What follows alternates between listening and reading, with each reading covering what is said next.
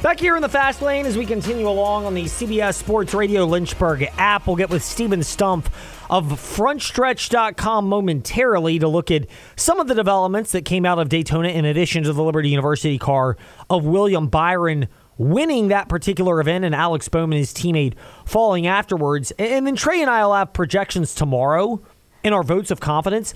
Uh, fascinated though because I'm always curious of drivers in an event like the Daytona 500 and we classify them as drivers that were running near the front of the field but just couldn't get the job done and were often caught up in a wreck late in the event. But a lot of the Ford drivers, Brad Keselowski, Joey Logano, Ryan Blaney, all come to mind. Denny Hamlin was there. Martin Truex Jr., of course. What else is new on a tapered spacer? He gets caught up in that particular event. Um, but you get a lot of that. And how much of that skill at the end, I think there's a part of that but then there's also the element of just random variance that comes to mind. And I, don't think it's unfounded to say that there's absolutely reason to, to bring that point up. And that because of the random variance and the luck, if you want to call it that, when you get that late into the process, that you're going to start to get certain drivers that reasonably could bounce back. And pay attention, actually, if you're looking at this from just a raw sports betting standpoint. It tells you what they think, but the odds generally don't vary a ton. Now, the flip side is, is, is there's a contingent out there. I don't know if I'm quite in this camp because we've seen instances like Corey LaJoie almost winning. But the idea that because this is Atlanta, it's not Talladega or Daytona, it somehow is a different version of a tapered spacer. Well, I guess technically it is, but still, when you're talking about drafting and working in tandem with other cars, the constant element is there.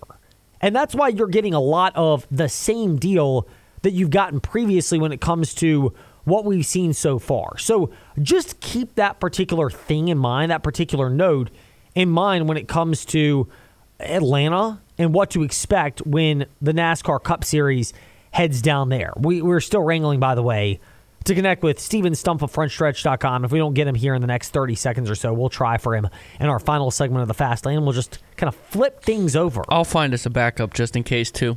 Oh, yes. Well, you know, it could always be Brian Nolan on the fly. That would be fantastic. Or we may just ask Trey questions and pretend like he is the Front Stretch reporter, even though he is not heading to a race until, what, a couple weekends from now?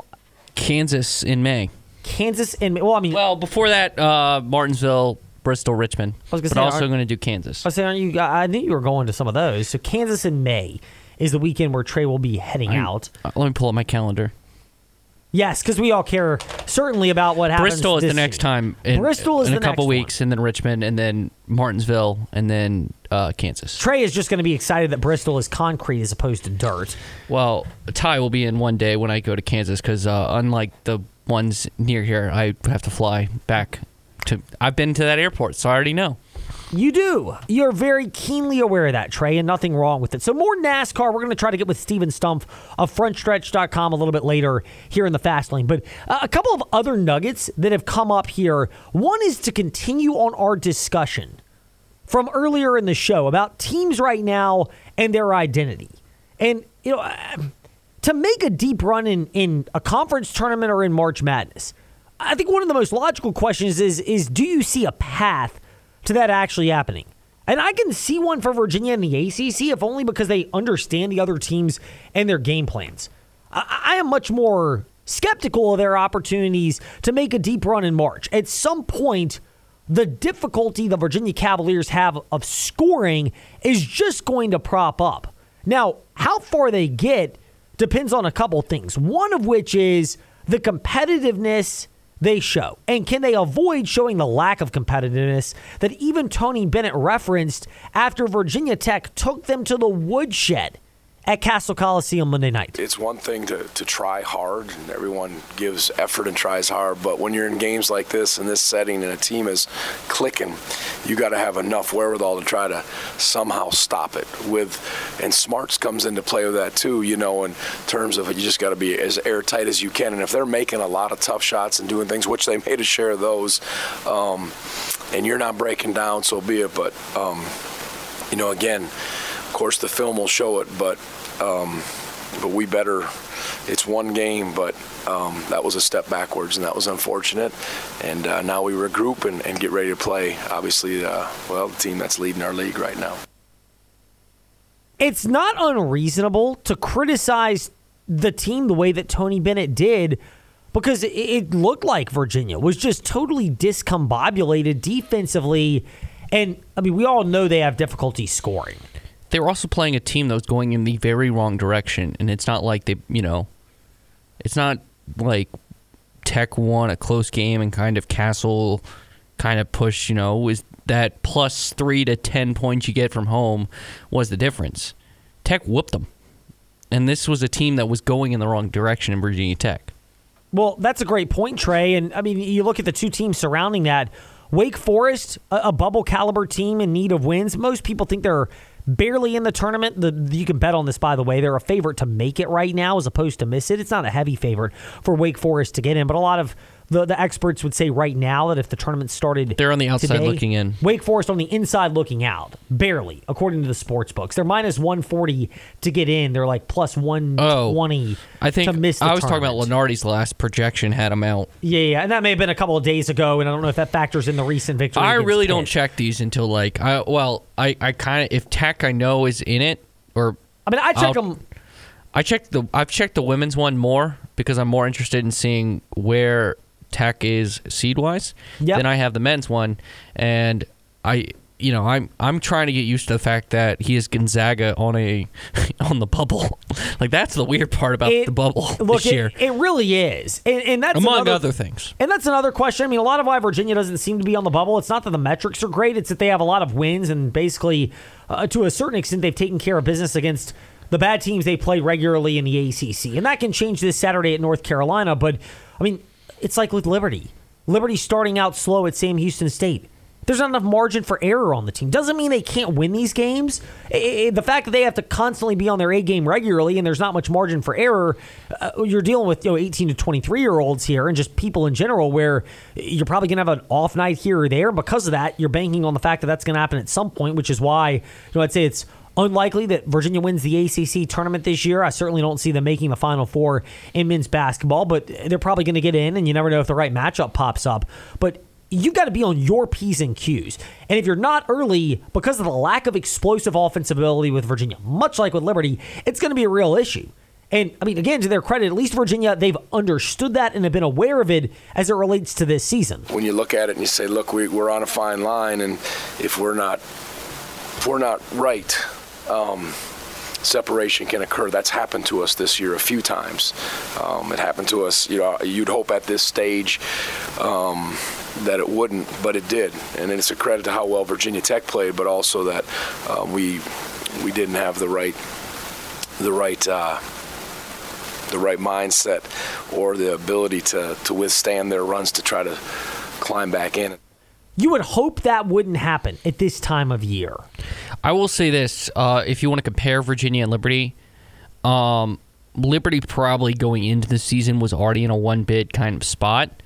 So, and unlike the ASUN, where I think in those mid major leagues where you get to host the conference tournament, the like I'm not saying the Conference USA regular season matters, but compared to what it was in the ASUN, it doesn't as much because you're going to a neutral site for the tournament and that the only as long as you're a top half seed, so you don't have to play any extra games. You play three, and that's it. Yeah, that that would be the focus time Liberty. I mean, in, in and they have to adjust to the competition. If they they kind of need to be more focused on, I think unlike Virginia, who needs to be focused on simply playing good basketball.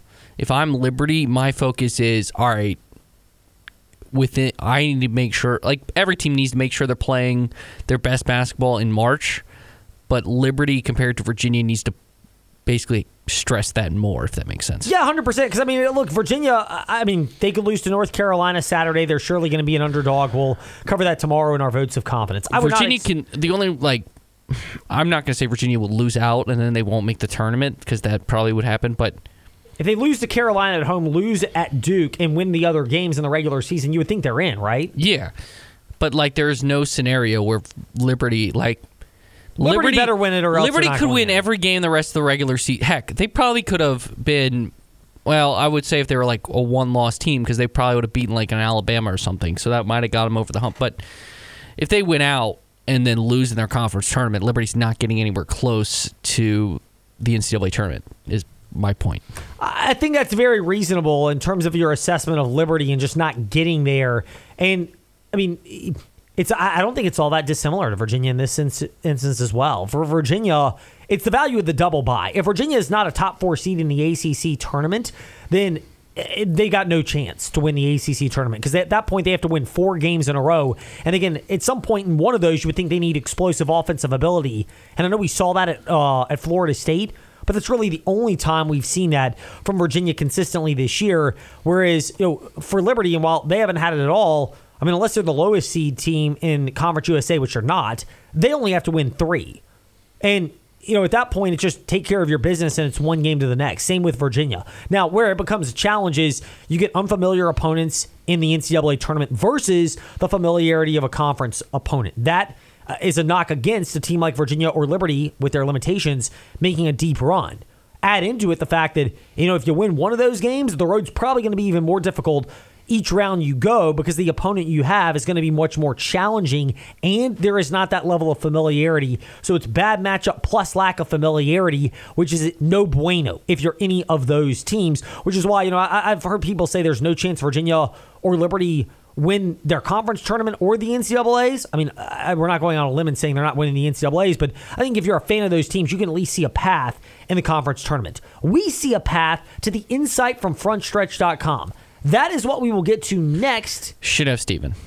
in the fast lane. I've been responded. That's reassuring. So we'll get to that next here in the fast lane on the CBS Sports Radio Lynchburg app.